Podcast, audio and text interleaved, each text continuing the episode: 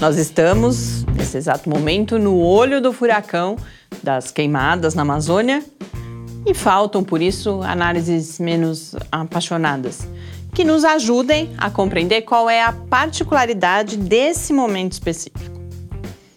Eu, Mariana Pezzo, nesse pedacinho que me cabe e onde eu imagino que possa contribuir, escolhi falar, nessa edição de Mídia e Ciência, sobre como justamente a ciência foi chamada para esse debate. E para isso eu uso o exemplo do Jornal Nacional, que está completando cinquenta anos de grande impacto na trajetória do Brasil e também dos seus mais de quarenta milhões de espectadores diários. Mídia e Ciência. Resumo semanal comentado das principais notícias sobre ciência e tecnologia do Brasil e do mundo.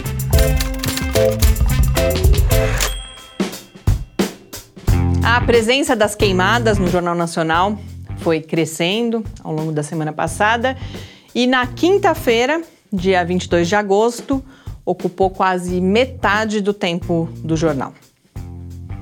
No final, em um tom grave, William Bonner anuncia: apesar de várias autoridades e celebridades estarem clamando pela defesa do pulmão do mundo, a Amazônia não faz jus a esse apelido.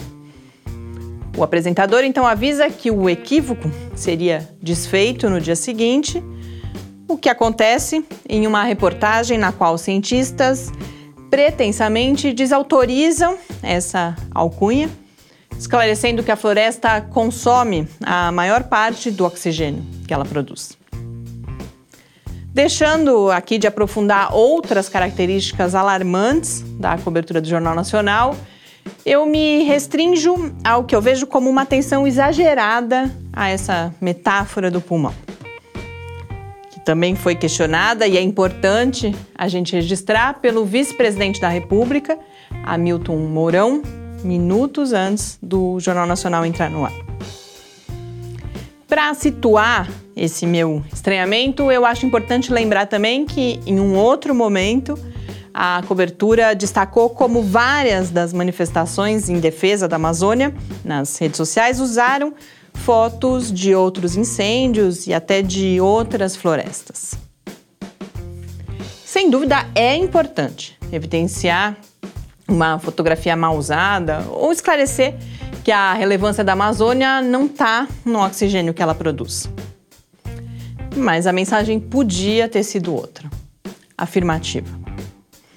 A ciência podia estar lá para apresentar fatos e não para denunciar o que é fake, para abordar a relevância da biodiversidade, da Amazônia, destacar a clara relação entre desmatamento e fogo, ou, mais importante, deixar claro o impacto da floresta sobre o clima em todo o mundo.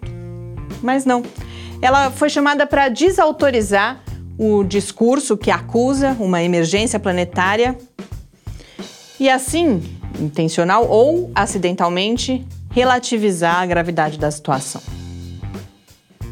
No domingo, dia vinte e cinco, uma reportagem exemplar do Álvaro Pereira Júnior, no Fantástico, veio aparentemente desagravar a Globo diante das críticas ao Jornal Nacional. Mas, no que diz respeito à ciência, o Fantástico mantém elementos que, na minha opinião, reforçam o ataque ao conhecimento especializado.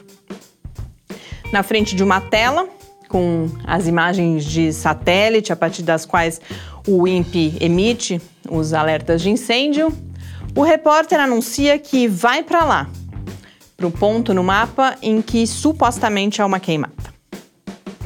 E vai, construindo assim uma narrativa que sugere, ainda que subliminarmente, que não é suficiente a confiabilidade da análise científica. É preciso ver para crer. E isso a Globo faz para você. Conhecer não é etiquetar pacotes de informação como verdadeiros ou falsos, ou consumir declarações e dados científicos como saber supremo e inquestionável. Ter uma relação adequada com a informação passa necessariamente por conseguir localizar fontes diversificadas, avaliar essas fontes e analisar diferentes pontos de vista, para chegar a uma compreensão que seja informada, mas ao mesmo tempo própria, autônoma. No meu caso, eu senti bastante dificuldade para tentar entender a multidão de dados torcidos à direita e à esquerda, mas eu acho que eu consegui concluir algumas coisas. E lá no site do LAbI eu compartilho algumas dicas de leitura e essas conclusões e sugiro especialmente a leitura do texto do Rafael Garcia na Folha de São Paulo. Dessas conclusões, aqui eu quero compartilhar com vocês que, na minha visão, a metáfora do pulmão não é um problema tão grande.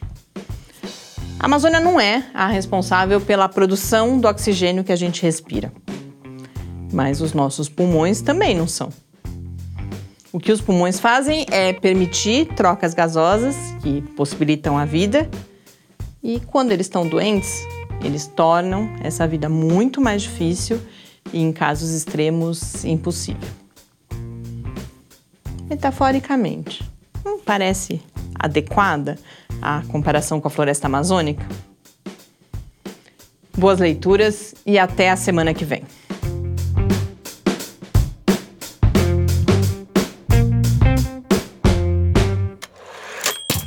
Mídia e Ciência, uma realização do Laboratório Aberto de Interatividade LAbI UFSCar.